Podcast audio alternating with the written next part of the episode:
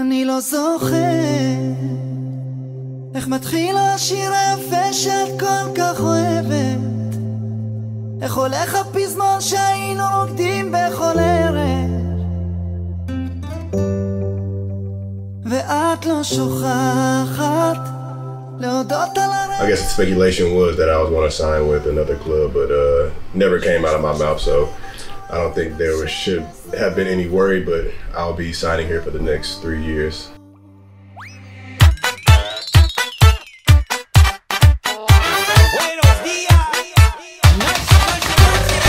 It's an amazing feeling. Um, it all came down to my relationships with the staff, you know, my teammates, the coaching staff. Everybody played a big part in what my decision was going to be. You know, I just felt feel like I'm at home. I mean, I'm very comfortable here. Um, everybody feels like family. אז בואי לכאן, סיבוב קטן, אולי נרקוד כמו בהוואנה, ולא כמו ביוון. I'm very excited. Um, I, I see Final Four championship for this team. You know, I just see a lot of growth. ואיך החום פתאום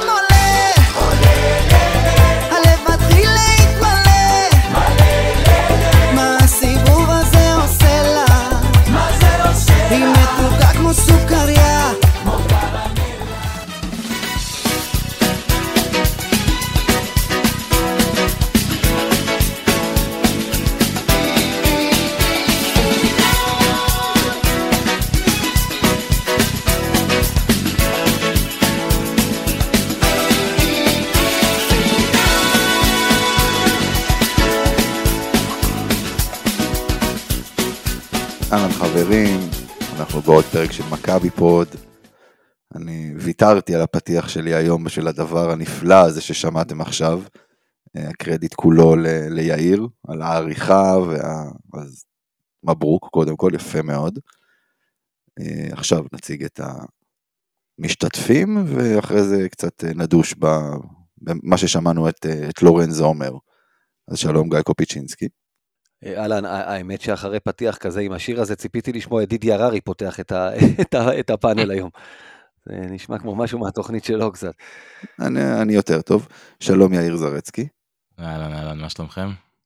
זכית אה, בארוחת אה, ערב במסעדת הבשרים דגים דגים, לא? זה מה שצריך להגיד לו. אה, אתה לא אתה לא אמור לשאול אותי מה אשתי אוהבת כדי לדעת מה לתת לה? זה לא ככה זה עובד אצלו. ערכת איפור, או כן. משהו כזה. מרוקאי לשיער, אלה תמיד הפרסים שלו. אגב, יש לי סיפור גם עם דידי הררי, אבל נגיד, לא, לא, לא, לא, באמת, זכ- זכיתי ממנו בהרבה פרסים. אה, אבל נגיד קודם כל שלום לאורח שלנו, אה, נייט דרור, מהפודקאסט אה, אנחנו במפה, פודקאסט שעוקב אחרי הקבוצות הישראליות באירופה. אהלן נייט. שלום שלום, כיף גדול להיות פה אחרי שלוש וחצי שנים. אה, תענוג. נכון, כן. התארח אצלנו פעם לקראת אה, איזשהו גמר גביע ווינר. אה, כן, אני רק אגיד, בתור מאזין קבוע לפודקאסט של נייט, לישראלי, על אנחנו במפה, מומלץ בחום, למי ש... מי שרוצה לשמוע קצת, מה שנקרא, אנחנו מדברים בעיקר על מכבי, מי שרוצה גם קצת מעבר, יש שם גם מכבי וגם את הישראליות האחרות, זאת אומרת, אנחנו לא, כי אנחנו, אתה יודע, לא רוצים לשמוע. לא, אבל- לא, לא מכיר קבוצות לא ישראליות. מכיר, כן, בדיוק, אבל, אבל למי שאוהב, אני ממליץ בחום. אה, כן, אני מצטרף להמלצה. אני עכשיו סתם אה, ככה נתתי את האזכור הזה, אז לפני הרבה שנים השתתפתי בתוכנית, של דידי הררי ברדיו. אה, הוא תמיד עשה כל מיני חידונים כאלה של ידע כללי, השתתפתי בזה, ואז הגעתי לאולפן לגמר. זכיתי שני סופי שבוע, זכיתי כל מיני פרסים, היה נחמד. זהו, זה, זה, זה, זה בהקשר הזה. מה יאיר? סיפרת לו שהיית פעם שחקן? בוודאי, זאת הייתה הטעות שלי. כי Mm. ברגע שהוא הבין שיש לי רקע בספורט, אז כל השאלות על הידע כללי לא היו קשורות לספורט. זאת הייתה הטעות, טעות של, טעות של, של, של ילד. טעות של. ילד. כן, כן, לגמרי. טוב, אז אה, עוד שנייה אחת לפני שנתחיל לדבר על לורנזו, בוא ניתן לנייט קצת לספר על עצמו, מי הוא, מה הוא, בן כמה, ולמה לעזאזל הוא אוהד ירושלים. אז אה, אני נייט או דרור, חלק מכירים ככה, חלק מכירים ככה. בעיקרון עובד בשיווק דיגיטלי, ייעוץ עסקי, כל הכיף הזה, אבל אה, צריך לומר, stalker של כדורסל כבר למעלה מ-20 שנה, באמת כמעט כל משחק, לא רק של הפועל ירושלים אגב, גם מכבי ביורוליג וישראליות אחרות באירופה ולפעמים גם ליגות אחרות, ממש אה, כדורסל אירופי, כל שנייה פנויה שיש לי זה מה שאני עושה. ובשנים האחרונות גם אה, מתעסק מאוד בתקשורת ספורט, שוב, מהזווית הזאת של הכדורסל. יש לי גם דף חדש יחסית שלי שנקרא טיימאוט, שאני כותב שם לא מעט מאמרי דעה, האחרון שבהם היה גם על עודד קטש. דף ו... בפייסבוק. כן, דף בפייסבוק, וגם כמובן פרויקט שאני מאוד גאה בו, כבר רצים ארבעה חודשים, מה שהזכרתם בהתחלה, אנחנו במפה, שזה באמת פודקאסט שכשעשינו אותו רצינו באמת להביא סיקור מלא ומקיף על כל הקבוצות הישראליות שמשחקות באירופה וכרגע אנחנו גם מאוד מבסוטים מהמקום שאנחנו נמצאים בו אז גם אני אזמין את המאזינים אה, לשמוע, מי שרוצה לשמוע עוד קבוצות חוץ ממכבי, ירושלים, חולון, הפועל תל אביב. אמרת את השם המפורש שאסור לנקוב כן. בשמו. רגע, רגע, כן. רגע, רגע, רגע.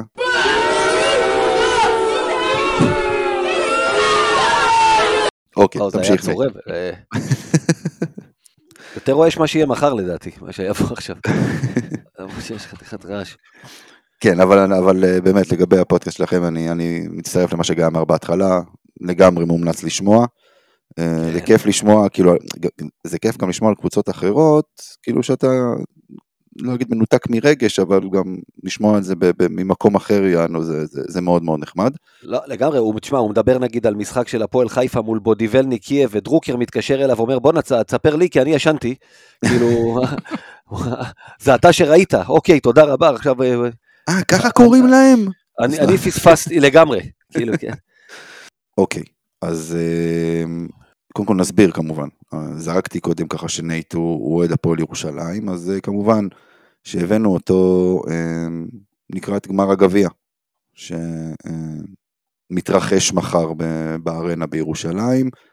כמובן שנייט, שוב, כמו שהוא אמר, הוא סטוקר של כדורסל, יש לו פודקאסט על, על הישראליות באירופה, אז הוא כמובן מבין, הוא יכול לדבר איתנו גם על מכבי בהקשר של הכוכב האדום, היורוליג וכולי וכולי, אה, אבל הספציאליטה שלו, מה שנקרא, ובמיוחד הבאנו אותו לקראת אה, גמר הגביע, אז אנחנו כמובן נגיע לזה גם בהמשך הפרק שלנו, אבל כן נפתח אמ, ונדבר על מה ששמענו בפתיח, על אה, ראיון שערך לורנזו בראון אה, לתקשורת של מכבי, מה שנקרא, אחרי באמת הארכת החוזה, והוא אומר שם כמה דברים, יאיר, שאני רוצה שדווקא אתה תתחיל ותתייחס אליהם. כן, קודם כל, עוד לפני מה שלורנזו אמר, אני חושב שצריך, לא, אסור לזלזל במהלך הזה, אני חושב שזה היה מהלך מאוד מאוד חשוב של מכבי תל אביב, אנחנו ראינו בתקופה של אורן זה לא שיחק, כמה הוא משמעותי לקבוצה, ובשיטה הספציפית של עודד קטש זה על אחת כמה וכמה. אה, היה אפשר לראות, אה, נגיע תכף לדבר על החצי גמר, אבל היה אפשר לראות ההבדל אצל השחקנים הגבוהים שלנו כשהוא, כשהוא בסגל ומשחק, לעומת מה שהיה עם אה, בעיקר ג'וש ניבו וגם רומן סורקין בתקופה ש, שהוא לא שיחק. אה, בתקופה, שהוא לא, בתקופה של לורנזו היה פצוע, אני בא נראה כמו מרקו שמחפש את אימא.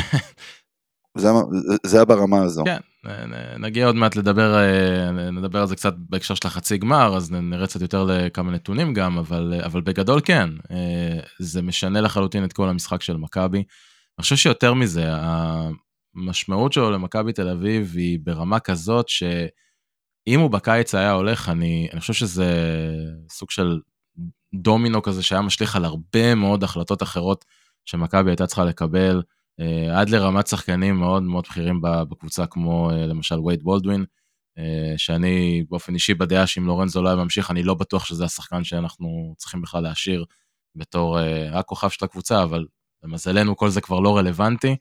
אני חושב שהמהלך של, של מכבי היה מהלך מעולה, ואני חושב שזה נתן תשובה גדולה מאוד להרבה מאוד אנשים ש... דיברו בכל הרשתות והפלטפורמות אה, בתקופה האחרונה, שברגע שריאל מדריד רוצה את לורנזו בראון, אין שום סיכוי שמכבי תצליח להשאיר אותו. אני חושב שזה מלמד בעיקר אותנו כאוהדים, שאנחנו אף פעם לא יכולים להיכנס לראש של בן אדם ולהבין מה השיקולים שלו כשהוא מחליט מה הוא רוצה לעשות עם הקריירה. אה, זה נשמע כמו ההחלטה הכי קלה בעולם, ללכת לכסף הטיפה יותר גדול של ריאל מדריד, בהנחה שמה שפרסמו שהציעו לו זה נכון. אה, ולקבוצה שמתחרה על תארים, והנה עובדה בא בן אדם שמסביר שהוא מצא פה בית, הוא כבר בגיל די מתקדם בקריירה, מרגיש פה סופר בנוח, סיטואציה טובה בשבילו, טובה בשביל המשפחה שלו. אה, וזה, אני חושב, מלמד אותנו להבין ששחקנים לפעמים מסתכלים על דברים גם בצורה טיפה אחרת.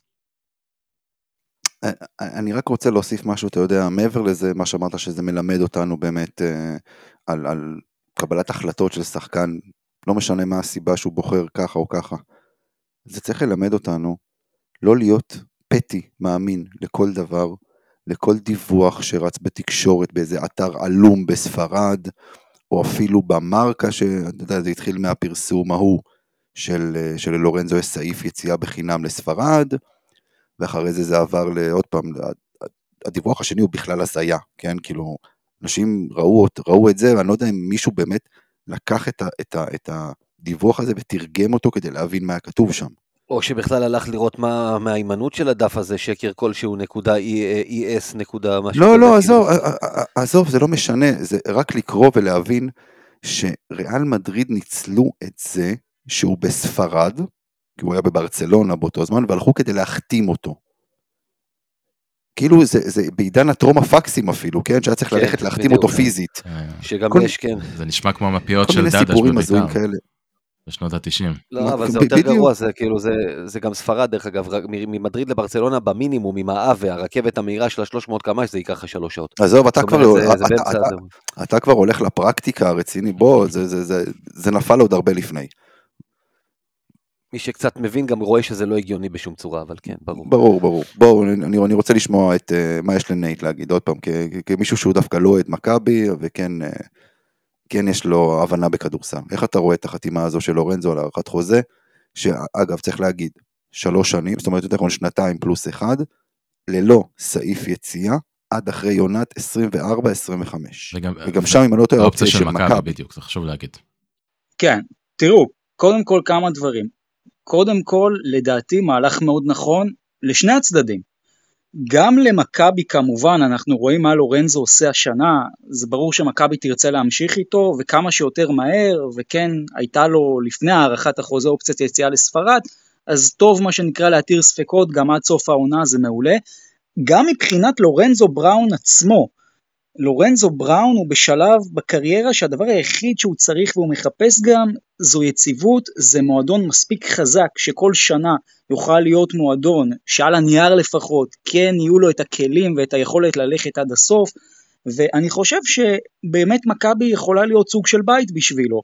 עכשיו זה לא רק מכבי ולורנזו, גם הסוכן פה הוא גדול לדעתי, כי בסוף להחתים שחקן על חוזה כשהוא פצוע, שבדרך כלל בסיטואציה כזאת קבוצות לא בואו נגיד את זה, אתם יודעות, אה, מרחמות על השחקנים שלהם, דווקא בסיטואציה כזאת, לבוא ולנצל את זה ולהחתים את השחקן כשהוא פצוע, כשרואים גם כמה קשה למכבי בלעדיו, ובעצם להעלות אז את המניה שלו, זה גם לדעתי מהלך גדול, וסך הכל... בוא, בוא, בוא נגיד שנייה, נייט, בוא נגיד שדווקא כשאתה מדבר על מכבי ועל להחתים שחקנים פצועים, זה די מסתדר, כאילו, אתה יודע, אבל בסדר. לא, אני אגיד לך, אבל למה אני אומר, כי יש, אני שמעתי הרבה אוהדי מכבי שחוששים מזה שזה סוג של חתול בשק, שאתה לא יודע מה יהיה מצב השחקן עוד שנה, עוד שנתיים, עוד שלוש, אבל לדעתי זה מהלך טוב, ואני גם לא חושב שיש פה איזה סיכון בריאותי גדול שמכבי לקחה.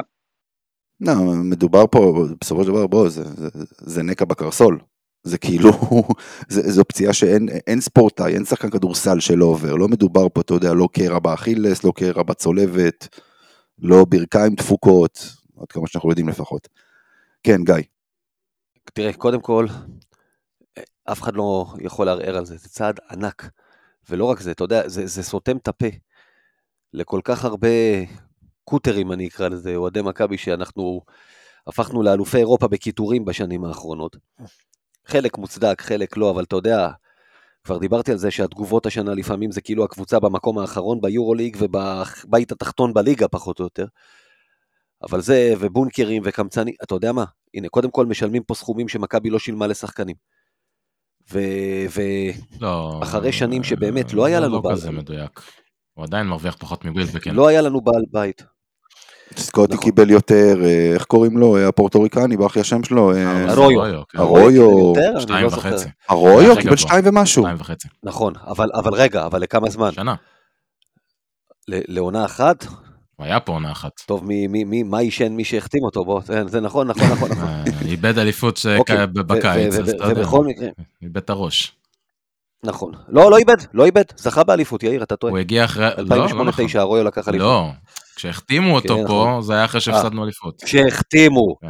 הבנתי, לא, לא, חשבתי שאומר ארויו איבד, אוקיי. בסדר, בסדר. ברור. anyway, אז אחרי שנים שלא היה לנו באמת בעל בית, ורכז התחלף כל שנה, וגם הרכזים היו תמיד מהדרג שני, שלישי, שחקנים שרכזים מחליפים במקומות אחרים. מכבי שמה את הז'יטונים על הרכז סוף סוף, כי אין קבוצת יורוליג, תסתכלו, שהצליחה בשנים האחרונות, ואין לה רכז אה, רציני, רכז top יורוליג. ויש לנו רכז top יורוליג, אין ויכוח על זה.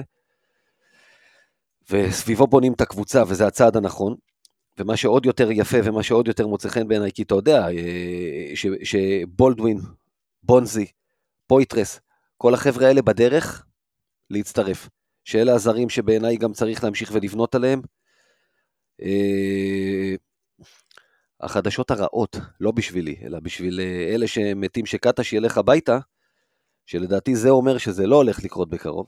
כמובן, אם תקרה קטסטרופה במכבי, אתה תמיד חכם כמו מחר, אבל אתה יודע, אבל מי שמצפה שעוד פעם ינחתו פה מאמנים של uh, מרוויחים מיליונים כאלה, פסקואלים למיניהם, זה לא יקרה עם הכסף שהולכים להשקיף פה על השחקנים. כי כמו שאנחנו יודעים, הבור הזה זה לא שהוא בלי תחתית.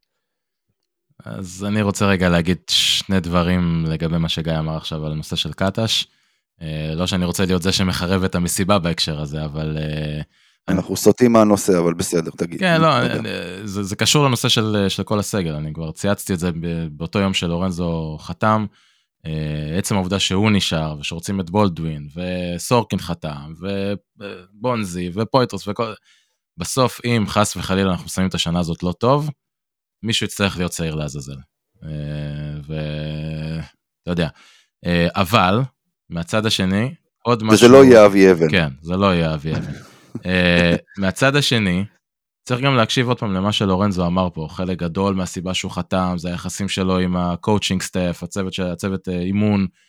יש משקל לדברים האלה, שחקן שאתה יודע, היו גם כל מיני דיבורים במהלך העונה, הוא נראה כאילו הוא אדיש, לא כל כך מחובר למאמן וזה, זה גם מראה שזה לא לגמרי שם.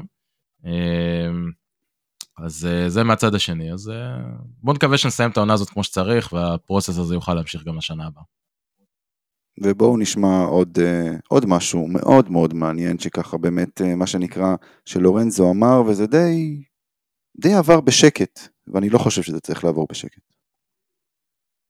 I mean, the connection started years back when I like played against Maccabi when I was with Finner, and uh, I just felt the electricity in the room, uh, especially with the fans, and just the atmosphere when I first stepped off the bus against when I against you guys, against this team, and uh, when I was in Finner, I just felt the presence, and even when last year when I played ag- here against Unix, and we we came out, we won the game here, but the fans were just, oh, great job, you played well, and I'm just like, you know, I never seen that in any other team playing playing an away game. So you know, and then when I got here, it was, you know, it was more than what I expected from playing against you guys. So בחצי משפט, לורנזו בא ואומר שכשהוא הגיע לכאן לשחק, אם זה בעונה שעברה עם קזאן, ואם זה עם פנר, הוא כל כך התחבר לקהל, וכל כך התחבר למקום, וראה מה זה מכבי, יאיר יכול אולי לתקן או להוסיף משהו שאני אומר, אני ממש אומר את זה בסוג של אה, תקציר. הוא פשוט רצה לחתום במכבי, נקודה. כן, ו... ואני חושב שעוד פעם, אנחנו הרבה פעמים שופטים את מכבי תל אביב מבפנים. יש הרבה מאוד אוהדים שמשתמשים בשנים האחרונות במונחים כמו פשיטת רגל מקצועית, המועדון אה, אה, כבר לא נתפס באירופה כמועדון מוביל, דברים כאלה. אני חושב ששוב, אפשר לקחת פה נקודת מבט של שחקן שהגיע לפני כמה שנים לאירופה, ומהשנייה הראשונה שיצא לו לשחק. בתל אביב נגד מכבי, אה, הבין שמדובר פה במועדון גדול, עם קהל, עם מסורת, עם אווירה, ורצה לבוא לשחק פה. ולא מדובר פה על שחקן זניח, מדובר פה על שחקן שבקיץ היה הרכז הכי טוב ביורוליג שנה שעברה, אפילו עוד לפני כל מה שקרה איתו ביורו בסקט. ושוב, זה רק מראה לנו, אמיר אמרת את זה כמה פעמים, שדיברת עם uh, עיתונאים, ואיך הם הסבירו לך איך מכבי נראית מבחוץ, זה רק נותן לזה עוד ולידציה. בדיוק, זאת הנקודה.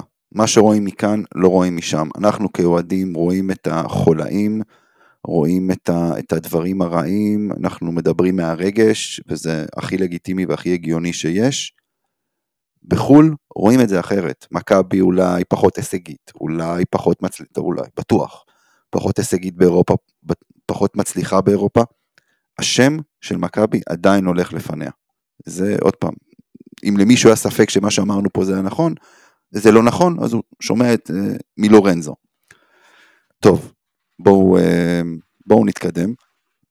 Uh, אז אחרי שדיברנו על משהו טוב, בואו נחזור למציאות. ליד אליהו, יום חמישי, הפסד בית שני העונה, יש שיגידו הפסד צפוי, אני, לי קשה לקבל את זה, אבל ראינו מכבי נוראית. זה היה משחק, באמת אני אומר, לדעת, מבחינתי המשחק נגד בסקוניה פחות מאכזב מהמשחק הזה. חד משמעית, כי זה היה אצלך בבית, זה משחק הבית הכי חלש שלנו העונה. אתה יודע, אנחנו משדרים את כולם ושידרנו אותו, ובסוף זה עוד משקר, הקאמבק הזה בסוף. אתה יודע, מכבי השנה, כבר דיברנו על זה, היא משחקת... אה, היא משחקת לפעמים רק רבע אחד, אז הפעם היא שיחקה ארבע דקות פחות או יותר, וניסתה לחזור למשחק. אה, אה, ניגע בשתי, אני, כל אחד מאיתנו ייגע במשהו, אני אגע ממש בשתי נקודות קטנות. קודם כל, אני חושב שהמשחק הזה, אפרופו לורנזו והארכת חוזה, שממש נעשה ערב המשחק, זו הייתה הפרסומת הכי טובה בשבילו ללמה צריך אותו. היינו לחלוטין עדר ללא רועה. וייד בולדווין הפגיז, אבל אתה יודע, הוא הפגיז לגמרי... לבד. לבד, וגם לא, לא חיבר, זה לא, זה לא תרם לקבוצה, זאת אומרת, הוא לקח בסוף לבד כי גם אף אחד אחר לא לקח, אבל הוא גם לא יכול היה להפוך את האחרים ליותר טובים. ומהצד השני בדיוק ראינו מה זה בעל בית. אתה יודע, עזוב רגע את נדוביץ' ומה שהוא עשה, שבטח מישהו אחר יתייחס. ברבע האחרון, שמכבי איימה והתקרבה, היה שם אחד, לוקה וילדוזה. שאמרתי כבר שאני מת על השחקן הזה בלי קשר, אבל הוא הראה מה זה רכז שקול, אחראי, חכם, ופעם אחרי פעם הם הלכו לידיים שלו, והוא שחרר את המסירה הנכונה, בזמן הנכון, או הלך לקו ושם אותם, וידע לסחוט את הפאול. זאת אומרת, הוא תמיד עשה את הפעולה הנכונה בקור רוח, שהקהל יושב לו על הראש. ובשביל זה יש רכז, וזו העמדה הכי חשובה בכדורסל. וטוב שלורנזו חוזר, זה דבר אחד. דבר שני, הנוקאוט בגבוהים, אתה יודע, למי, ו- ולמי, סליחה, למי? זאת אומרת, אתה יודע, אם אתה מפסיד נוקאוט בגבוהים לריאל מדריד, לפוארה ולטווארס, אתה אוכל את זה. הפסדנו שם לבן אדם שלא היה מספיק טוב בשביל הפועל ירושלים. ועשה לנו שם קרקס מתחת לסלים אה, לוקה מיטרוביץ' כמובן. ובאמת, אתה יודע, כאילו, אראלה פרסם את זה יפה, את הנתונים. ג'וש ניבו, משטרת תל אביב עצרה אותו אחרי המשחק על שוטטות. אני יודע שזה בלי לורנזו, אבל גם הבן אדם חיפש את עצמו בפינות של המגרש שאין מה לסנטר, מה לחפש בכלל. זה, זה לא ברור. אה, וסולימן בריימו, אתה יודע, שוב, אנחנו לא מצפים ממנו להרבה, אבל לתפוס כדור, לתפוס כדור. לו, זהו, זה אנחנו מצפים, אני, אני ואתה, אנחנו מצפים מעצמנו לתפוס כדורים כאלה. זה דברים ש... ו, וגם רומן, אתה יודע, אחרי הארכת החוזה, שרק זה היה חסר לו שכל המצקצקים שרק מחכים לרגעים האלה יתחילו להגיד כמה הוא פלופ וכמה הוא בלוף, מה שקרה לנו בריבאונד, אתה יודע, בנקודה מסוימת ברבע האחרון, בארבע דקות האלה עוד שיפרנו את זה, אתה יודע, זה עוד שיקר למעלה. כי היה שם אה, רגעים בסוף רבע שלישי, שסיכמנו את הרבע השלישי, לכוכב האדום היו יותר ריבאונדים בהתקפה, מאשר למכבי בהגנה. וככה אי אפשר לנצח משחק. והנזק לדעתי שהמשחק הזה עלול לעשות לנו, זה הפסד הבית הכי, אה, זאת אומרת, הכי מאכזב שאני זוכר בשנים האחרונות, הוא חתיכת מקל בגלגלים בסיכויי הפלייאוף שלנו. נייט, בוא, אני רוצה לשמוע אותך.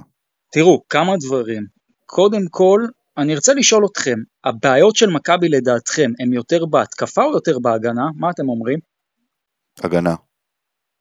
קל. הגנה, אתה אומר. כן. אז אני חושב, וזה, וזה בדיוק הנקודה, ופה לדעתי אגב הרבה מתפספס בעונה של מכבי, אני לא חושב ככה, ואני גם אסביר למה. אם אני נגיד מחלק את היורוליג לשלוש, שליש עליון, שליש אמצעי, שליש תחתון, ומתחיל לסדר אותו לפי קטגוריות. אני חושב שכולנו נסכים שמכבי היא לא בשליש העליון, לא מבחינת תקציב, אולי גם לא מבחינת סגל שחקנים, וכנראה גם לא מבחינת יכולות הגנתיות. מבחינת יכולות התקפיות בסגל, מכבי תל אביב חד משמעית שייכת לשליש העליון.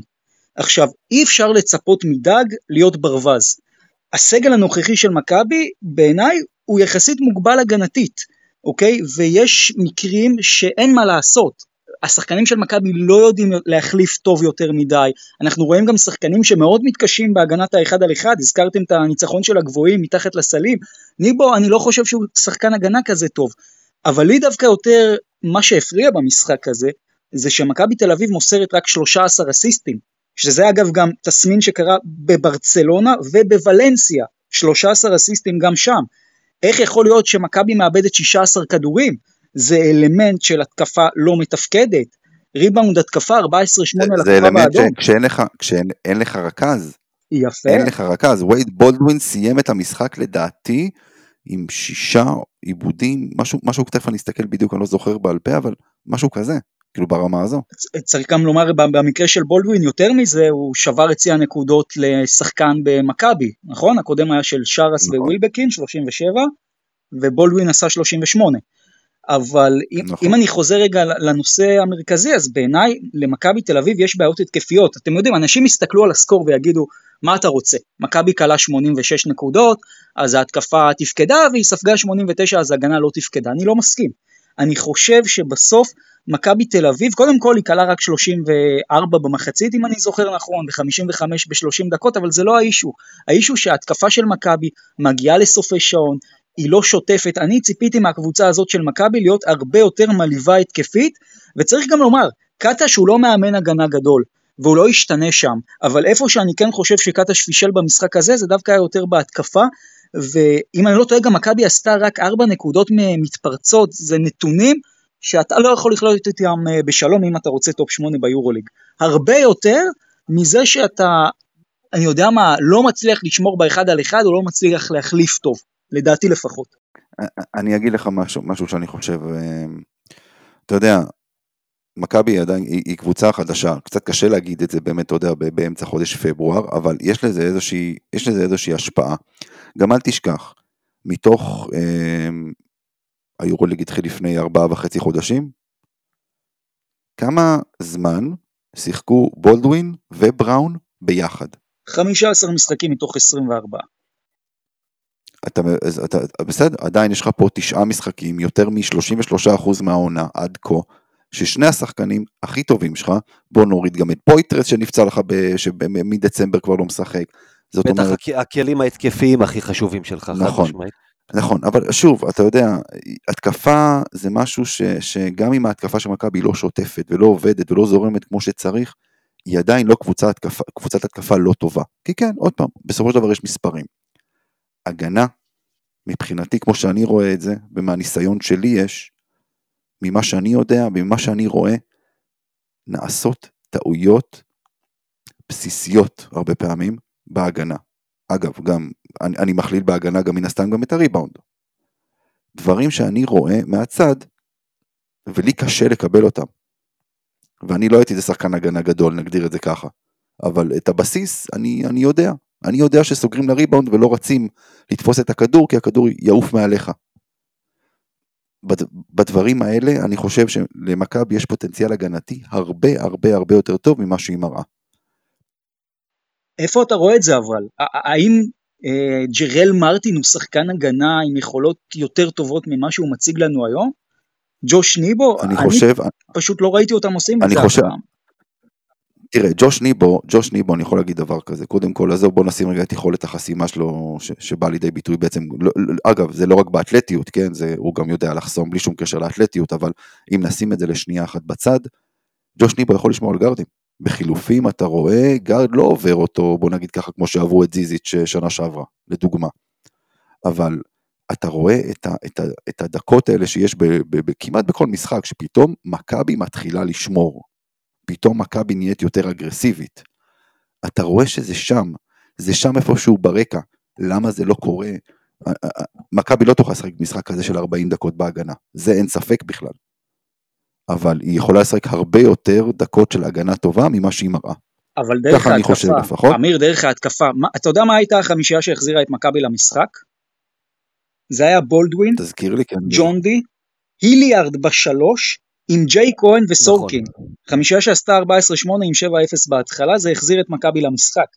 והיא חטפה שמונה... רציתי להגיד שזה היה חמישה בולדווינים, אבל כן. זהו, אבל תבינו שבסוף גם אגב המכבי הגדולה של השושלת, אני לא זוכר ממנה איזה הגנה מטורפת, אבל ברגע שאתה רץ... לא, לא, לא, לא, לא. מכבי, מכבי של 2004-2005 הייתה קבוצת הגנה, הייתה, הייתה קבוצת התקפה, בוא נגיד, נגיד את זה ככה, אבל היו לה גם, היו לה גם לא מעט שבאו מתוך ההתקפה.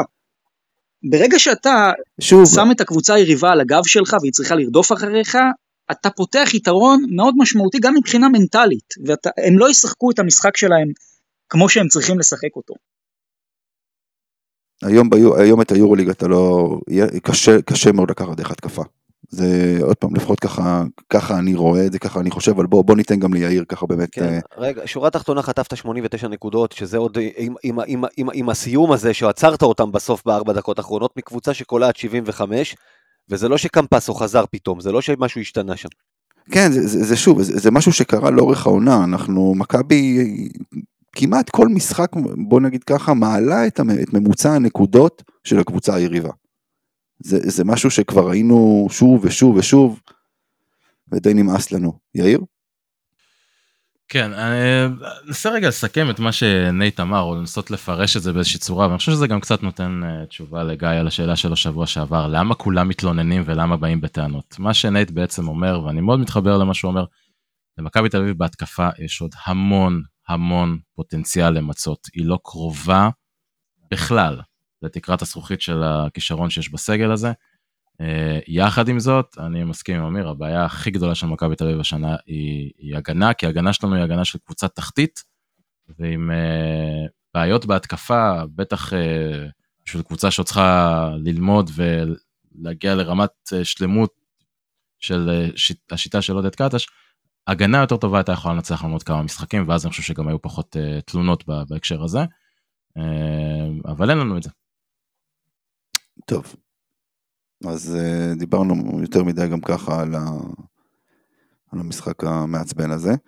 Uh, לפני שאנחנו מגיעים לגמר הגביע, בואו נדבר קצת uh, על חצאי גמר הגביע, ואני, כן, דווקא, אתחיל, דווקא נתחיל מהמשחק השני.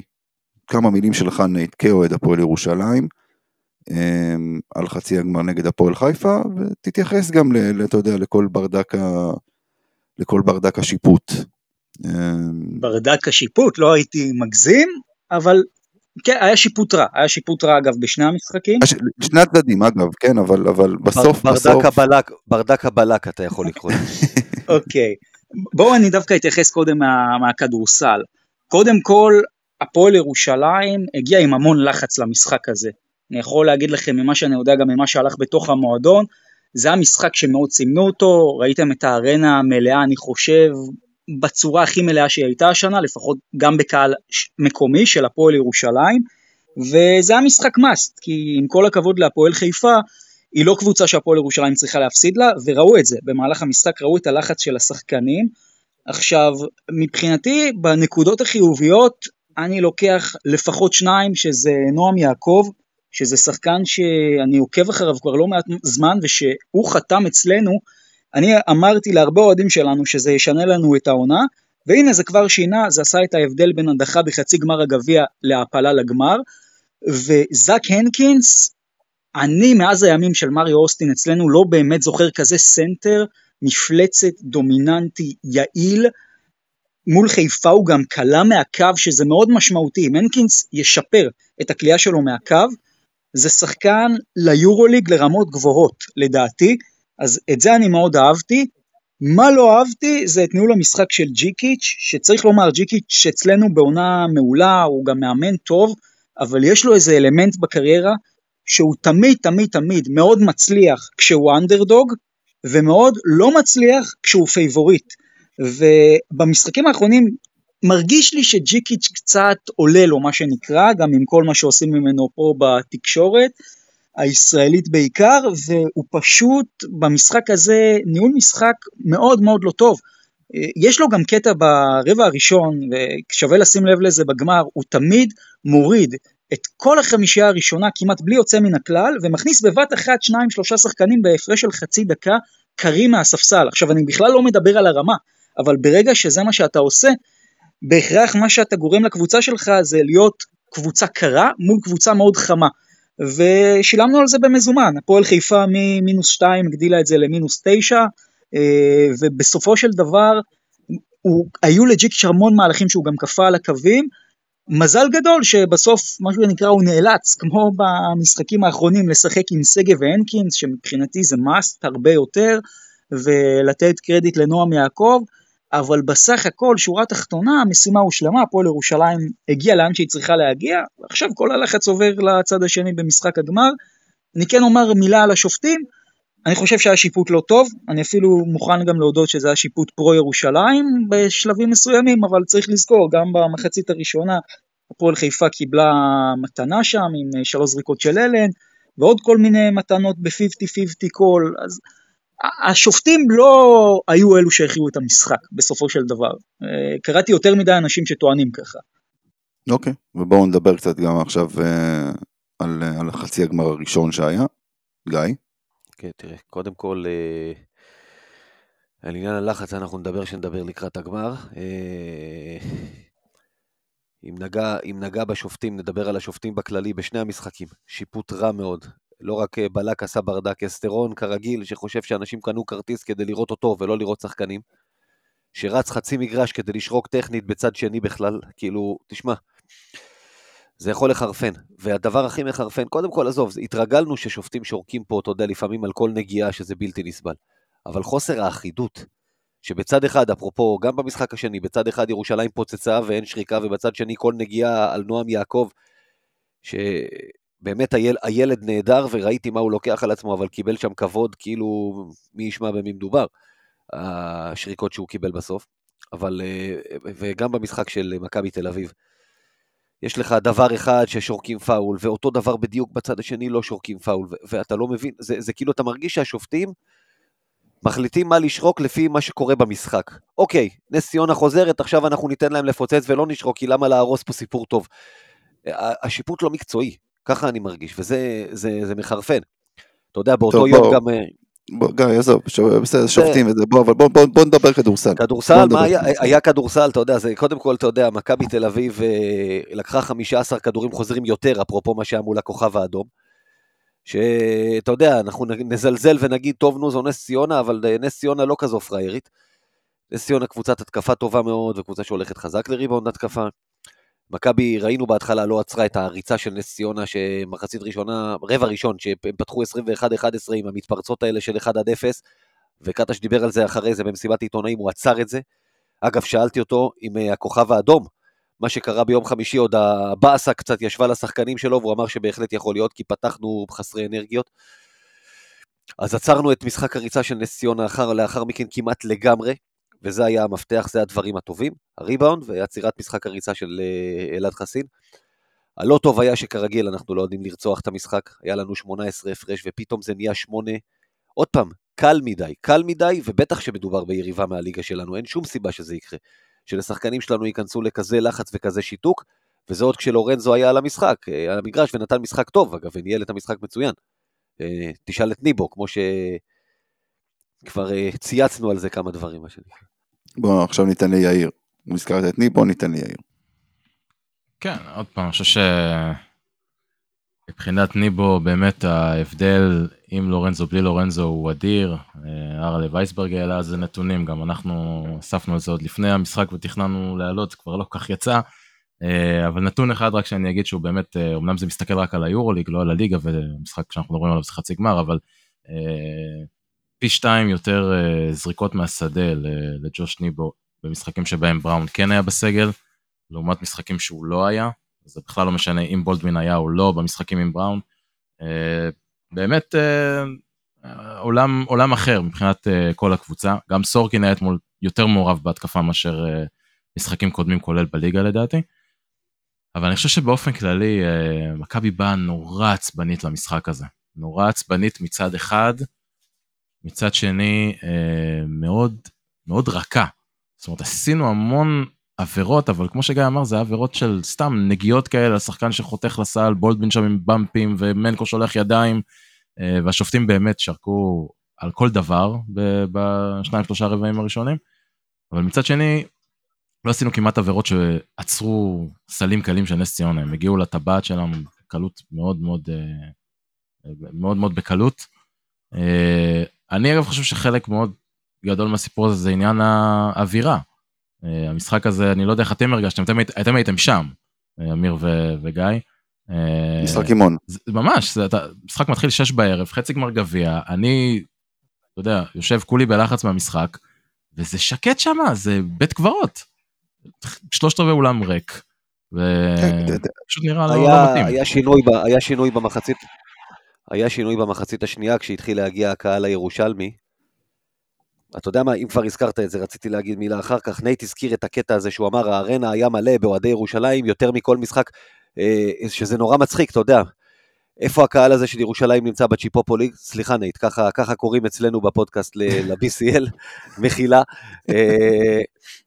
ואצל מכבי זה הפוך, אתה מבין? אני, זה מחרפן אותי, אוקיי, אני יודע, תשמע, אני אכלתי באותו יום פקקים, כי נסעתי מהבוקר לירושלים גם לעבוד, זה, הכל בסדר, הפגנה, פקקים, ירושלים, אני שש בערב, בש... אני יצאתי בשעה שתיים בצהריים ולא היה לך מתל. אביב, ובשעה שלוש ועשרים הגעתי לחניון בסדר. אה, של הארנה. גלדסטון אמר לי עם האוטובוס של הקבוצה, הם יצאו שתיים ורבע בשלוש, הם היו בארנה, בשעות האלה לא היו פקקים. בקיצור, הפינוק של הקהל שלנו עולה לי על כל העצבים.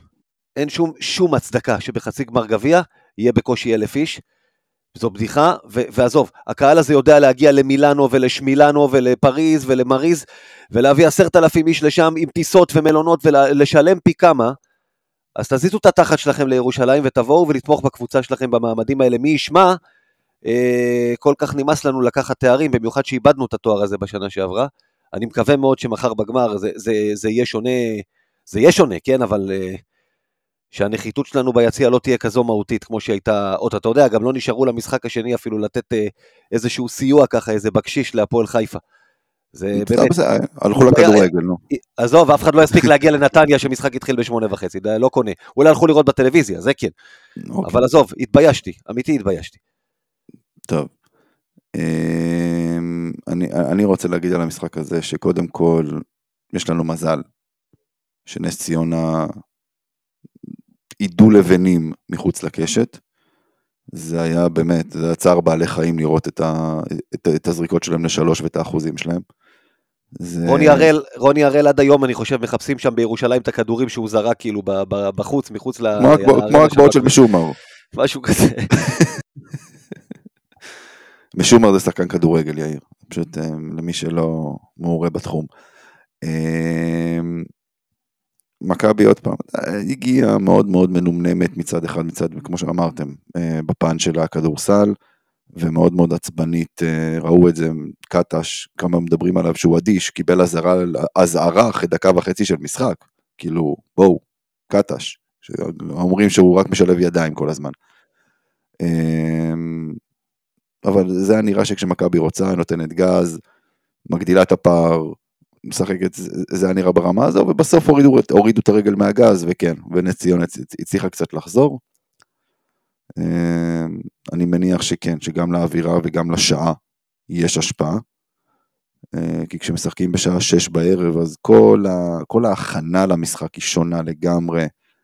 אה, כל שחקן שרגיל לעשות דברים ביום של משחק רגיל, לאכול בשעה מסוימת, לישון בשעה מסוימת, לא יודע מה, הכל קצת אה, מתערבב ומשתנה, אבל בסופו של דבר מכבי ניצחה וזה מה שחשוב. אה, עוד מישהו מכם רוצה להגיד משהו על חצי הגמר? אני חייב להתייחס רגע לקטע שהייתה סאגה שהמשחק הזה כביכול צריך להיות בחולון. אני לא יודע מאיפה הביאו את זה, אבל שיהיה. מה שכן, אני חושב שראינו בזה שכן הגיע קהל והגיעו הרבה יותר מחמשת אלפים איש, שבסוף משחקים כאלה צריכים להיות או ביד אליהו או בארנה. לאיזה משחק הגיעו 5,000 איש?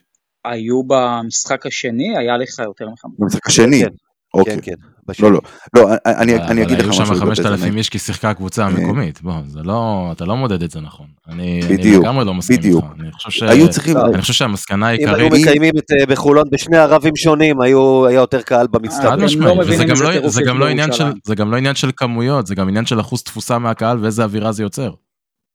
פה, נייט, פה אני, אני אגיד לך משהו, אני מסכים עם יאיר. כי עדיף היה לפצל, לפצל את חצי הגמר. אתה יודע מה, עזוב, שים אפילו את שני חצי הגמר בירושלים, אבל ביומיים, לא ביום אחד. נניח שאתה עושה את זה. אל לא. תעשה משחק. אה, אתה אומר אולי בגלל השעה כן היה מגיע יותר קהל? בגלל השעה אני לא בטוח שהיו. מגיעים יותר. לה- להגיד לך שהיו מגיעים עכשיו 5,000 איש מתל אביב? סביר להניח שלא. אבל בטח שלא היו מתחילים משחק חצי גמר גביע, כשלדעתי אין 1,500 איש באולם של 11,000 איש. וזאת הבעיה.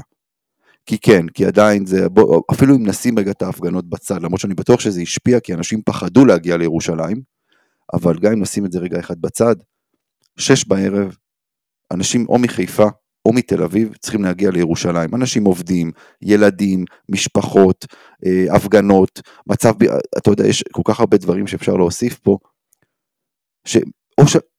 אפשר, הגמר בירושלים, 100% בסדר גמור, אפשר לקחת חצי גמר אחד לשים בירושלים, בחולון נניח, או אם כבר רוצים הכל בארנה, תפצלו את זה ליומיים. אל תעשו משחק חצי גמר גביע המדינה בשעה 6 מול אולם שפחות מ-20% אה, אה, אה, בתפוסה, כאילו ב- ב- בתח- ב- עם- בג'מבו לראשון. נית? עוד משהו שאתה רוצה להגיד על זה? לא, אני פשוט כן חושב שבסוף הקטע שמכניסים פה כביכול קבוצה מקומית, אהדה לקבוצות, זה בכלל לא קשור לזה. זה פשוט, יש שני אולמות גדולים בארץ, יד אליהו, אה, מנור המבטחים והארנה, ואלו האולמות שהאירועים המרכזיים צריכים להיות בהם. עכשיו, אפשר לחשוב מה זה. האירועים המרכזיים, זה רק גביע המדינה, כי בליגה במילא יש סדרות.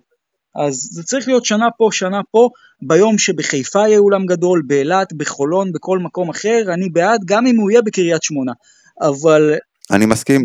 נייט אתה צודק, אתה, כל הסאגה הייתה בגלל שהאיגוד הוציא הודעה רשמית, המשחקים בחולון. לא, אם לא עזוב, הייתה יוצאת ההודעה לא, הזאת- עזוב, אמיר, זה לא, אני מצטער, אני ממש לא, זה לא קשור לזה. בוא, אני מסתכל קדימה. עוד פעם שחצי גמר יהיה כמו האווירה של מכבי נגד נס ציונה. תקשיבו, עד סוף הרבע השלישי, היה אפשר לשמוע את הספסל של מכבי בטלוויזיה, היה אפשר לשמוע מה הם אומרים לשחקנים. זה לא הגיוני. זה לא אווירה של משחק חצי גמר גביע, אני מצטער. זה אמור להיות חגיגה של כדורסל, אירוע גדול. סורי, יצא בדיוק הפוך. אז עם כל הרצון הטוב הזה של לעשות את האירועים האלה ב- באולמות הכי גדולים, סבבה, זה לא עובד פה, כי מה לעשות? כי אם זה לא מכבי תל אביב נגד הפועל תל אביב בחצי גמר אחד, תשמע, וירושלים נגד חולון בחצי גמר השני, אתה לא ממלא את האולם הזה בשני משחקים, אין מה לעשות. יש, גם בהיכל אגב, אותו דבר, זה לא. קשור לזה שזה בירושלים. גם בהיכל אותו דבר. לא, לא, זה ועוד איך, אה, לא נכון, לא, זה ועוד- קשור, זה קשור, זה. ועוד איך קשור לזה אוקיי. שזה בירושלים, אם אם אם חלו לי הירושלמים, בירתנו הנצחית לנצח נצחים. מי שאתה יודע, יש מי שגר נגיד בפריפריה ותמיד אומר שונא להיכנס לתל אביב, כנראה לא ניסה אף פעם להיכנס לירושלים.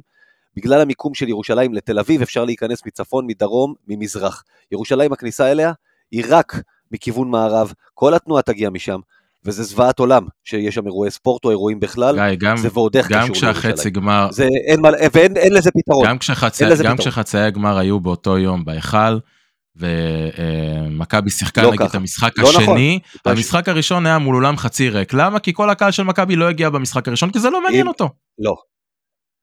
אחלה. אבל אם היה שם משחק של ירושלים, עדיין היו 5,000 איש ולא... ולא זה לא 1,500 מספיק, אני מצטער, זה משהו חצי. אולם. אה, זה חצי אולם, זה לא מספיק. בסדר, חברים, חברים, בואו, יאללה, זה כבר לא רלוונטי, תודה לגיא על, אה, על אה, זה שהוא היה יצק עם, אה, עם כיוון של דרכים והמסוק של גלגלצ עם עדכוני תנועה. ובואו בואו נתקדם, בואו נתקדם, בואו נדבר על הגמר. מחר בערב, אנחנו מקליטים יום רביעי, 10 ו-20 בלילה כבר, שייקח אתכם השט, רגע שאנחנו מקליטים. מחר בערב, מחר בשעה הזאת, אנחנו נהיה לקראת תחילת רבע רביעי בערך, משהו כזה. מה... בוא נתחיל לא, איתך. אני- ספי שמש שם- ספי שמש שופט, אם אתה תהיה במחצית. עם אה, והשריקות לפאולים וכל עוד הדברים. 24 שעות בערך יסתיים הרבע הראשון. אה, בואו אה, בואו נדבר מה אנחנו הולכים לראות, אנחנו כבר יודעים מה הסגלים של הקבוצות, שהם בעצם אותם סגלים בדיוק אה, ששיחקו בחצי הגמר. שאני נכון? חייב להגיד שאני מופתע מזה מאוד, אני מאוד מופתע מזה, גם בצד של ירושלים, אני הייתי בטוח שהוא ירשום את ונה ולא את אה, מייריס, חד משמעית. ובצד של מכבי, גם אני, ובצד השני הייתי בטוח שהוא ירשום את אדמס ולא את אה, מרטין, אני מופתע. אני יכול לשאול אה, רגע שאלה? אם יש לנו את נייט פה שהוא אוהד ירושלים. אתה יכול רגע להסביר לי את ההבדל בין שניהם? אתם יודעים? לא ג'יקיץ'- יודע? לא, ג'יקיץ', אה, אני מניח יודע, אני אגיד לך בעיקרון מה הקטע. מייריס הביאו אותו יותר כדי לשפר את משחק הפנים בתוך הצבע, לכאורה, וונה, הטיקט שלו היה אמור להיות קליעה לשלוש, אבל שניהם צריך לומר די חלשים השנה, אז כך או כך הם לא עושים את ההבדל, מייריס כן היה טוב בתחילת עונה, ונה עדיין לא כל כך הגיע, אבל אני מאוד מסכים עם גיא, כי אני חושב... אגב, הוא היה טוב, הוא היה טוב נגד מכבי. זהו, בגלל זה, בגלל זה, ואני ציפיתי, הרי מה ניצח לנו את המשחק ביד אליהו? זה היה שבעצם ונה היה אפילו סוג של פיתיון. מכבי לא עלתה עם סגל מלא. לא, גם, אבל גם זה שג'יקי שם את ונה כפיתיון על ג'רל מרטין, ומכבי פשוט כל התקפה כמעט שם הלכה לג'רל מרטין, וג'רל מרטין קלה, והיה טוב במשחק הזה, אבל זה הוציא את הכדור מהידיים של הגארדים. ואני ציפיתי מג'יקיץ' לשחזר את זה, כי גם זה ייתן לנו ריווח, אבל אה, בסדר, אני לא, לא יודע למה הוא שם את מייריס, למרות שצריך לומר, מייריס על הנייר כן שחקן אולי יותר טוב, אז אולי איכשהו הוא מקווה שהוא ייתן לו שליטה בצבע. אוקיי, ענה, קיבלת תשובה, יאיר? מה ההבדל? כן, כן, כן. אה, אוקיי. הבנתי בגדול שתתייגו אה, שני שחקנים לבנים בעמדה מספר 4 בהפועל ירושלים ואל תגלו להם מי זה מי. אבל לא, סתם. קודם כל, אה, נייט, נייט נגע בנקודת הלחץ. ראו את הלחץ על ירושלים בחצי הגמר, כי שם יש להם מה להפסיד, הלחץ עליהם להגיע לגמר. אתה יודע, זה, אני, אני, אני, זה מאוד הזכיר לי שני דברים. אה, הזכיר לי את מכבי אה, במרכאות במשחק של נס ג'לגיריס, שהיו לה משקולות שם בצורה מטורפת, ואז הלחץ השתחרר בפיינל פור. ואפרופו חצאי גמר וגמר, כולנו מכירים את הגמר של 96, של אדי גורדון והסל שלו. מה שאנשים לא זוכרים, שגם בחצי הגמר ירושלים הסריחה כמעט כל המשחק וניצחה את הרצליה בסל של אותו אדי גורדון כמה שניות לסיום בשתי נקודות. כי שם הלחץ היה עליה, בגמר הלחץ עבר לגמרי לצד השני, וביכולת שראינו, דיברנו אני ואמיר, אמיר ואני ישבנו שם במשחק השני כבר רק כצופים, ואמרתי לו, ביכולת הזאת של ירושלים מכבי תפרק אותם, אבל אני לרגע לא מאמין שתהיה היכולת הזאת של ירושלים, כי המשקולות האלה על הרגליים לא יהיו קיימות, הם יהיו, הם יהיו מי שיש עליו לחץ עכשיו זה קטש. נייט הזכיר את זה, ג'יקיץ' אוהב לבוא למשחקים האלה שהוא אנדרדוג, ראינו אותו השנה, גם ביד אליהו, נכון, מכבי בא, חצי קלאץ' זה, זה, זה, זה עלבון לקלאץ', מה שנקרא.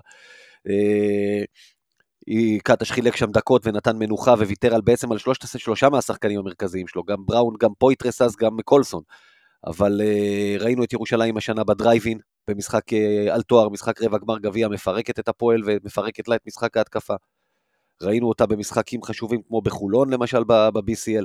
יודעת לבוא מוכנה למשחקים האלה. מי שחושב שיהיה לנו קל, טועה בענק, מעבר לזה שזה באולם שלהם, ואני מניח שיהיה להם גם איזשהו רוב בקהל. יאיר? כן, אני מאוד מתחבר למה שגיא אומר בגדול. אה, שני הגמרים הקודמים שהיו בארנה, מה שבאמת פירק את ירושלים שם היה, היה הלחץ. אה, את שני המשחקים, אגב, הם התחילו די דומה. 2015 אה, התחיל ב-11-2 לירושלים, ב-2017 הם די רקדו על, המש... על המגרש שם בחצי הראשון, ואז הגיע הרבע השלישי שבו מכבי קצת התאפסה על עצמה, קצת התחילה, חזרה למשחק ברבע השני, ברבע השלישי ממש הפכה אותו. אה, והפועל ירושלים התפרקו שם לגמרי בשני המשחקים האלה מרוב הלחץ.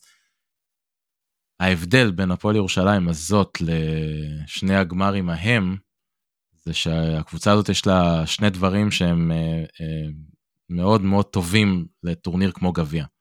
יש להם אופי, קבוצה עם הרבה מאוד אופי, ויש להם הגנה טובה.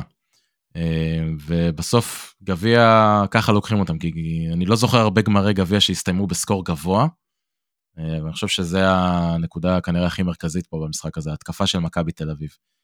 אה, כי למרות שבאמת נוטים להלל את ההגנה של הפועל ירושלים בצורה מטורפת, אני רק רוצה להזכיר עם סגל, נגיד שלישי של מכבי תל אביב, במשחק שהיה נגדם בהיכל, שבו לא היינו טובים כל כך בהתקפה, הגענו ל-75 נקודות. מספיק שזה כמה שלושות אה, נכנסות שם, כששלושות פנויות שלנו נכנסות שם, אה, ואנחנו מגיעים לסקור סביר, אני לא יודע אם מנצחים, אבל, אה, אבל בוא נגיד סקור יותר סביר ממה שקלענו, 75 כן. נקודות שם. אמ, צריך להגיד, שאתה מפרק שחקנים, שאתה מפרק את זה לשחקן מול שחקן, אז העמדה היחידה שאתה יכול להגיד שיש לירושלים אה, איזושהי התמודדות מול מכבי זה בסנטר, זאת אומרת הנקינס מול ניבו, אולי שם יש לה איזשהו אפילו יתרון. כל עמדה אחרת במגרש, בכל עמדה, גם העמדה הישראלי ה-10, ה-11, זאת אומרת לכיוון בואכה פניני וזיו, יש למכבי, לשחקן של מכבי, יתרון משמעותי מול שחקן של ירושלים, שזה שחקן מול שחקן, אבל אנחנו יודעים שכדורסל לא משחקים ככה. בדיוק, בסוף, אתה יודע, זה קבוצה וזה שיטה וזה איך אתה, איך אתה מוציא לפועל. אני חושב שעוד פעם, כמובן שההתקפה שלנו היא מאוד מאוד קריטית, אבל זה גם מתחלק להרבה, להרבה דברים. זאת אומרת, אתה מסתכל על מה הפועל ירושלים, איך היא עושה את הנקודות שלה בהתקפה, אז הסתכלתי קצת על הנתונים שלהם בליגה. בערך 70% מהנקודות שלהם מגיעים, אה, אה, מגיעות מעיבודים של הקבוצה השנייה, מריבונד התקפה ומנקודות בצבע. זה, זה המון.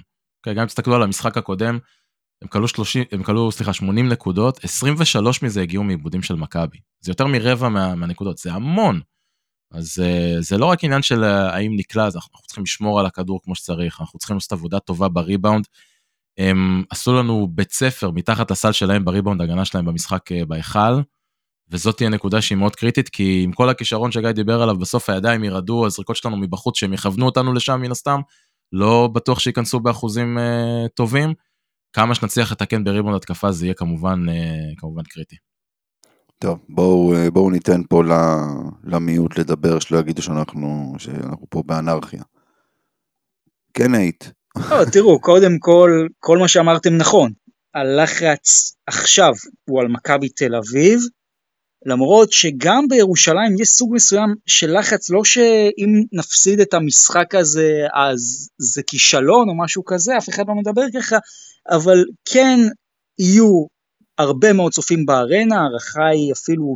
הביתיות, הביתיות משחקת פה תפקיד בסופו של דבר. בדיוק, בדיוק, ובסוף זה כן יהיה לחץ מסוים גם בצד של ירושלים, אבל גיא הזכיר את זה, היתרון היחיד שיש לירושלים הוא בסנטר, זה נכון, אבל על הנייר לפחות גם בקווים יש להפועל ירושלים יתרון בעמדת המאמן, ו- ופה זה דבר שגם יכול להכריע את המשחק הזה, אבל מעבר לזה, הפועל ירושלים, אם תהיה מספיק חכמה ותדע לבוא אגרסיבית מאוד, כמו שהיא יודעת, מהפתיחה וכמו שאדלשטיין אוהב להגיד, לשלוח מסר, אז בסיטואציה הזאת, אני חושב שהיא תוכל לגרור את המשחק הזה לכיוון משחק צמוד, ולגרור את המשחק הזה לכיוון משחק צמוד, זה אומר שרוב הסיכויים שהפועל ירושלים מנצחת, כי העונה במשחקים צמודים מכבי כמעט לא מנצחת, והפועל ירושלים רק מנצחת. ביורוליג. גם, ביורוליג, גם ביורוליג, אבל בוא, גם המשחק האחרון ביד אליהו בליגה, הגיע לסיטואציה צמודה בסוף, וירושלים הייתה יכולה לאבד את זה. זה לא... גם, הדר... גם הדרבי. גם הדרבי היה נכון, צמוד. נכון, הדרבי נכון. אז זה גם דברים ששווה לשים לב אליהם, ולדעתי הפועל ירושלים חייבת לשחק במבנה הבא.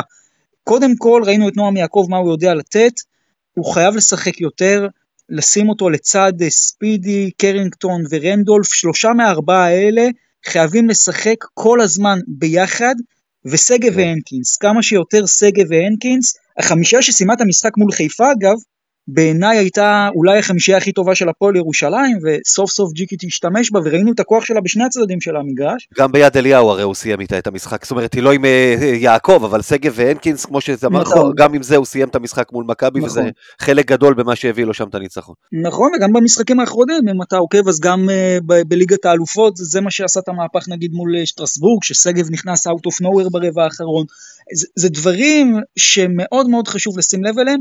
ולדעתי בצד של מכבי דווקא, אני קודם כל, אם זה היה תלוי בי, אני מפתיע אתכם, אני ברישומים הייתי רושם את כל הגארדים, כי מכבי תל אביב אם היא תנצח זה דרך הגארדים, לא דרך שום דבר אחר.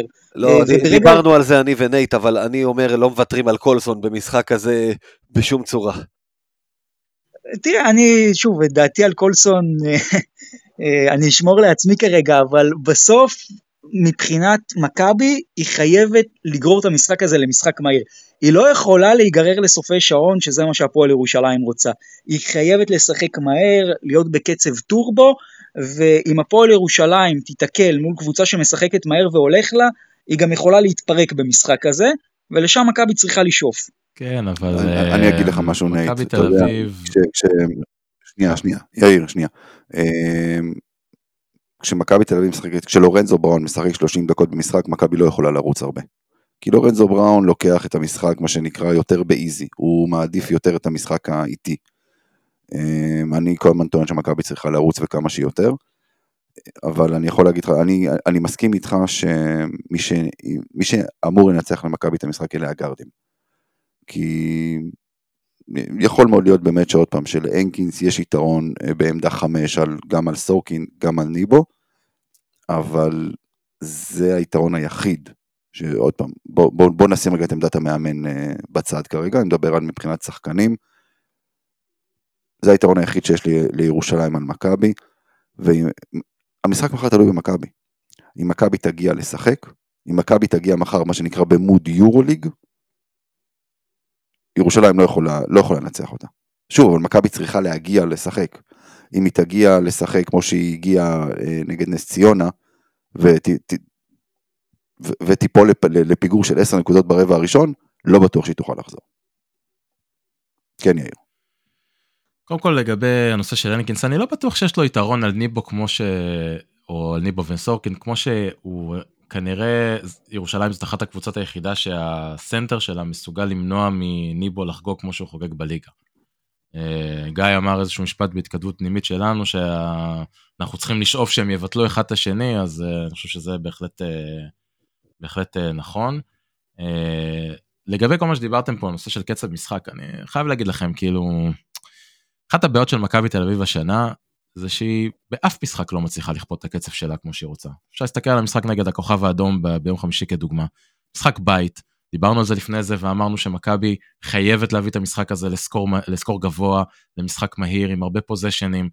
ובסוף ראינו את המשחק, הכוכב האדום שלטה בקצב, 35 דקות, ההתקפות היו מאוד ארוכות, הם הצליחו להגביל לנו את המשחק ריצה, הם עשו לנו שמות בריבאונד, לא רצנו, גם כשעשינו, גם כשעשינו עצירות, לא באמת דחפנו את הכדור מהר, מאיזושהי סיבה לא, לא ברורה, וזה מכבי תל אביב, אני, אני, אני לא רואה תסריט מחר שאנחנו מגיעים ואנחנו פתאום, uh, המשחק שם שוטף, אני חושב שבצד השני יש מאמן מאוד חכם, שיודע בדיוק את מה שאמיר אמר עכשיו, שהדרך של ירושלים לנצח זה בדיוק מה שהכוכב האדום עשתה, זה לשחק לאט, למשוך את השעון עד הסוף, לרדת חזק להגנה, לא לתת לנו נקודות קלות במעבר, הגנה לוחצת חזק, uh, ולשם המשחק ילך, ובסוף השאלה, כמה אנחנו נצליח uh, להוציא לפועל כמו שצריך ב, בהתקפה של חצי מגרש, משחק עומד מה שנקרא, התקפה עומדת.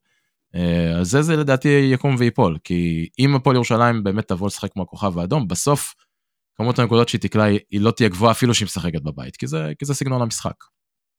בסוף, בסוף, עוד פעם, אה, אם קטש היה קצת יותר גמיש מה שנקרא מבחינת סגנון המשחק, אפשר היה, למכבי היו הרבה הרבה יותר כלים כל פעם שנועם יעקב על הפרקט, אחד הגארדים לוקח אותו עם הגב לסל. כן, ואם לסבתא שלי היו גלגלים. נכון, נכון, נכון, זה שוב, אנחנו מסכימים, אז בוא... בוא ראינו את נדוביץ' כמה זמן היה עם שתי עבירות, אתה יודע, ובונזי עלה, ואף אחד לא שיחק לשם, אתה יודע, זה יכול לחרפן ולהוציא אותך מהדעת, הדברים האלה. אגב, נועם יעקב קיבל כל כך הרבה כדור, כי ספידי סמית עשה שעטנז שם לג'יקיץ' בחצי גמר. וזאת שאלה טובה מה עושים עם ספידי סמית, כי דרך אגב נגד מכבי, הוא היה מצוין במשחק ב- ביד אליהו. הוא היה מעולה. עשרה אסיסטים, 14 נקודות, שישה כדורים חוזרים. במגרע, אני מצטער להגיד לכם, מצטער להיות הפארטי פופר של אלה שמדברים כמובן על, על, על המשחק הזה ביד אליהו. מכבי הגיע בלי לורנזו, כמו שאמרתם, בלי בונזי. משחק, בלי פולטרס, משחק חמישי ועשרה ימים. משהו כזה. חמישי ועשרה ימים. או שישי אפילו. תסלחו לי, זו לא דוגמה. לא, לא, ברור שזה לא דוגמה. מחר הכסף על השולחן, אה. ופה, ופה נראה. יפה, אז קודם כן. כל, קודם כל אתה, אתה צודק, זה אולי לא דוגמה, אבל אתה יכול ללמוד מהמשחק הזה אה, איזה דברים אתה צריך לשים עליהם דגש במשחק הזה. אגב, גיא הזכיר עשרה אסיסטים של ספידי סמית, זה לא רק זה, זה גם רק שלושה עיבודי כדור. אה, וזה משהו שצריך, זה מפתח למחר, לגרום לו נכון. ליחס עיבודים אסיסטים שואף לכיוון האחד, אם לא שלילי אפילו יותר טוב. זה מפתח. אה, ואתה אומר מחר הכסף על השולחן, אתה יודע מה, אני אפילו לוקח את זה צעד אחד קדימה. אני חושב שהמשחק הזה, גיא אוהב להשתמש במונח הזה הרבה, אני חושב שהמשחק הזה זה קו פרשת המים של העונה הזאת, לפחות עד הפלייאוף בליגה, אה, אה, בליגה הישראלית. אתה אוהב להשתמש במונח קו פרשת המים, למה אתה, אתה כל הזמן מזכיר את זה. אז אני אומר, אני חושב שהמשחק הזה, בהרבה מאוד מובנים, כן, 2014 זה קו פרשת המים, 2000 ו... מה עוד הוא אמר שם? לא זוכר איזה עוד שנה הוא קרא לה ככה. אה, אני טועה? טוב, לא חשוב. לא, אני חושב שהמשפט הזה שיאיר אמר, המשפט הזה שאמרת עכשיו הוא קו פרשת המים ביחסים בינינו, אבל אתה יכול אוקיי, להמשיך. אוקיי, בסדר. אה, יכול להיות שאני כן, כן, לא, חושב על גיא אחר. אתה צודק, הכל בסדר. כי אני חושב שהמשחק הזה נגד אה, ירושלים מחר בגמר, בגלל זהות היריבה, בגלל שזה גמר גביע, הגיע הזמן שמכבי תל אביב תיתן איזשהו משחק במסגרת הישראלית שהוא משחק הצהרה. כזה שאתה יוצא ממנו, ואני לא מדבר דווקא על ההפרש, זה לא חייב להסתיים 20-30, הלוואי, אה, אלא משחק שאתה יוצא ממנו כאוהד מכבי עם יותר סימני קריאה מאשר סימני שאלה. זה אומר שזה לא, עוד פעם, בסוף, בסוף המטרה לקחת גביע ומצידי גם לשחק מחורבן כל הערב, אבל נצח בשנייה האחרונה, כן? אין עם זה שום בעיה. אבל אני חושב שבסופו של דבר... אה, זה מה שרציתי להגיד, תן, כן, תן כן. לצאת עם הגביע, לא עם סימנים חד משמעית, חד משמעית, אבל בסוף כן. זה משחק גדול, ואחרי שאתה דרבי הראשון, בגמר גביע ווינר, זה היה בלי לורנזו, אה, בלי לורנזו, בלי ג'ייק כהן בראון, ובקושי ניצחנו אותו בהארכה, ובדרבי הראשון בליגה זה גם כן היה ככה אה, קצת צולע, הדרבי האחרון אה, בדרייב אנחנו יודעים מה היה שם, המשחק נגד ירושלים בהיכל דיברנו עליו. הגיע הזמן שניתן איזשהו משחק הצהרה להראות שמכבי תל אביב היא רמה מעל הליגה הזאת. בוא נגיד לפחות מעל כל משהו מתחת להפועל תל אביב. אוקיי. נייט, משפט אחרון שלך שאתה רוצה להוסיף? כן, יש אלמנט אחד שאנחנו חייבים להתייחס אליו, שזה אלמנט הרצון. וזה גם דבר שיכול להיות שווה כמה נקודות שיכולות להיות מכריעות. אני יכול להגיד לכם על הקהל של הפועל ירושלים, הוא בטירוף, גם מבחינת כרטיסים, אבל גם מבחינת אווירה ברשתות, בכל המקומות, שאני לא זוכר כמותו, מאז הימים הגדולים בפיינל פורים בליגה של אורי אלון, או אני לא אגזים ואגיד החצי גמר יורו קאפ מול ולנסיה, אבל זה בהחלט בכיוון, והפועל ירושלים מאוד מאוד רוצה. הקבוצה שלוש שנים בלי תואר, יש תחושה שהשנה כן אפשר לקחת תואר, ואם לקחת תואר אז התואר הכי ריאלי זה הגביע, כי לקחת את ליגת האלופות זה מאוד קשה, וגם בליגה, בכושר של מכבי והפועל תל אביב, זה גם נראה איזה תקרת זכוכית שלא בטוח יהיה אפשר לשבור אותה, אז נשאר הגביע ויש פה טירוף חבל על הזמן, ואת נראה את זה גם במספרי צופים שהפועל ירושלים תביא, ואני מניח גם במלחמה שלה על הפרקט, והשאלה הגדולה מבחינתי היא איך מכבי תגיע למשחק הזה, לא רק מבחינת מספרי קהל, אלא גם האם השחקנים באמת מבינים שמחר זה משחק סופר חשוב, סופר קריטי, או שמכבי בכלל מגיעה יותר נונשלנטית, זה יכול להיות שווה כמה נקודות שיכולות לעשות את ההבדל לדעתי. אוקיי, אה, טוב, אז אנחנו מתקדמים מפה, אנחנו עוברים להימורים. אה, יאיר, כן. תן לנו בוא... עדכון, אה, עדכון זמן תוצאה. כן, נעשה סיכום זריז, בזכות הנקודה שנתתי לכם מתנה על ההימור הביזארי שלי על, על ג'ון די, אז יש לנו סטטוס קוו. נראה לי שזו פעם ראשונה שזה קרה העונה, כולנו עשינו את אותה תוצאה, ארבע, ארבעה הימורים אה, נכונים, ולכן נשארנו עם אותו שוויון בין אה, אמיר לגיא במקום הראשון, אה, ואני עם שלוש נקודות מתחתיכם. אוקיי, אז אנחנו עוברים להימורים לשבוע הקרוב. מי, מי מחזיק, מי מסיימת מחר כמחזיקת הגביע? נייט. דווקא איתך. אני אלך עם הפועל ירושלים. הפועל ירושלים. יאיר. מכבי. גיא. אה, שוב, עד חצאי הגמר שראיתי הייתי עם מכבי, אבל אמרתי, חצי גמר ההוא עם כל מה שקרה בו מזכיר לי יותר מדי את 96. משחק צמוד, score נמוך, שזה טוב לירושלים, ולצערי ירושלים תניף, הלוואי ואני טועה. טוב, מכבי. אמ, דיברנו ירושלים, קבוצת הגנה, דיברנו, נייט הזכיר את אה, משחק ההתקפה של מכבי, אז under over 79 וחצי נקודות למכבי מחר. אני אתחיל, אני אגיד over. גם אני, over. over בקטן. אני כמו גם, over. נייט? אני אלך under. under, אוקיי. אמ, הימור הבא. מצ'אפ ריבאונדים. קבוצה מול קבוצה. מי תיקח יותר כדורים חוזרים? ירושלים. מכבי. מכבי. אני עם ירושלים. בסדר גמור. אה, אחד, אחד, אחד מהמפתחות לדעתי של מכבי מחר זה הקליעה מחוץ לקשת. under over תשע וחצי שלשות של מכבי. under. over. אני גם אומר over. תשע וחצי זה line קשוח. אה, אה, הימורים top Euroleague, נו מה, כל פעם לחזור על זה? אני אלך... הקבוצה לא top Euroleague, ההימורים top Euroleague. אבל, אנחנו לא ביורוליג, אתה עכשיו צריך הימורים גמר גביע, הימורים ספי שמש כזה, תוריד את הרף. אני אלך over. over, אוקיי. והימור אחרון, שוב, דיברנו, דברים שדיברנו במהלך הפרק, זה היה די ברור שזה יעלה. אז אמ, אנחנו מסתכלים על matchup ברייטינג, שתי עמדות החמש של הקבוצות. למי יהיה רייטינג יותר גבוה, הנקינס פלוס שגב, או ניבו פלוס סורקין. טוב, אה גיא, טוב. או, והעלית איזה רמה, אני חשבתי שאתה מדבר על אה, הנקינס מול ניבו, שיהיה לי קל, שמת את זה ברגע שצירפת אותם, אז העסק נהיה מעניין, מה שנקרא. נו, ברור. וואו. כמה, כמה אתה נותן על שוויון? כמה הולך תיקו? וואו, לא חשבתי על... לא, לא, לא, טוב, נו. פי תשע, כמו הווינר. אני מהמר פה על, על, על, על הזוג של מכבי. אני אלך על הזוג של מכבי קצת לפזר את הביצים שלי, מה שנקרא. מה, מה הביצים, איפה הביצים שלך נמצאות, איפה מפזרים אותם, זה לא מעניין אותנו. אני כן, באות, באותה טקטיקה של אה, גיא, אני רואה שאני אמרתי הכל אותו דבר כמו אמיר, אז אני... אתה מפזר ביצים. כן, אני אמרתי אותו דבר הכל כמוך, אז בוא לפחות, אתה יודע, נלך פה על החבר'ה של ירושלים. טוב, נייט, איפה אתה מפזר את הביצים שלך? כן, גם אני הולך על הירושלמים, אם אני אומר שהם ינצחו אז הנקינס חייב לתת משחק הצגה, אז אני טוב עם שגב. אוקיי, בסדר גמור.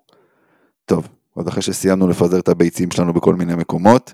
רק ניתן, אה, ניתן את המאזנים, אתה יודע, במקום שיעור היסטוריה. איזה מאזנים? מאזנים של uh, מכבי ירושלים, גמרים למיניהם, סיפורים.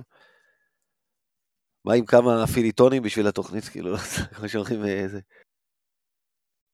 ספר, נו, בבקשה, גיא. יאללה, קדימה.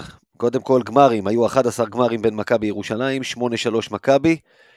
אה, עודד קטש, כשחקן, שיחק ארבעה גמרי גביע עם מכבי תל אביב רצופים, פעמיים הפסיד, שניהם לירושלים. את האחרון שלו לקח, מול ירושלים, כולם מכירים, 98-9, אה, עבירת התוקף, שאגב, עבירת אה, מגן, הייתה או לא הייתה. עבירת מגן. עבירת אה, מגן, סליחה, צודק, ברור שהייתה. אתה צודק, עבירת הספק תוקף, ש... עבירת האין ספק שמגן, שכן הייתה, שאתה יודע, ירושלים היו בוכים על זה אם לא היה את צ'ורצ'יץ' והפיצה, ונותן להם משהו אחר לבכות עליו עד היום. רגע, נייט, בן כמה אתה? אני בן 26. אה, אני לא, לא זוכר למזלי את הקטע של הפיצה וצ'ורצ'יץ', אבל את המשחק של סמי בכר אני זוכר לא. טוב מאוד. לא, ואגב, אתה... גם את גמר הגביע שירושלים ניצחה בו בפעם האחרונה את מכבי, אני זוכר מעולה. לא, בסדר, בסדר. 2006. המשחק שגיא דיבר עכשיו, הוא לא נולדת בכלל. 2006-2007 זה לדעתי הגמר האחרון שירושלים ניצחה את מכבי. כמובן, שישה גביעים לירושלים. לא, 2008, 2008 ירושלים ניצחה את מכבי. 8, 8, 8, צודק, 6-7 זה משהו אחר. 6-7 ניצחה את בני השרון. כן.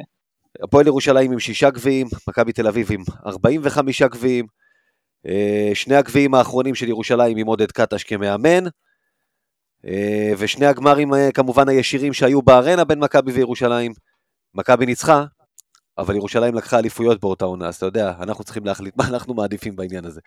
אנחנו לוקחים את הדאבל. טוב חברים, יאללה, אנחנו פה מסיימים את הפרק הזה. אז ניי דרור, המון המון תודה.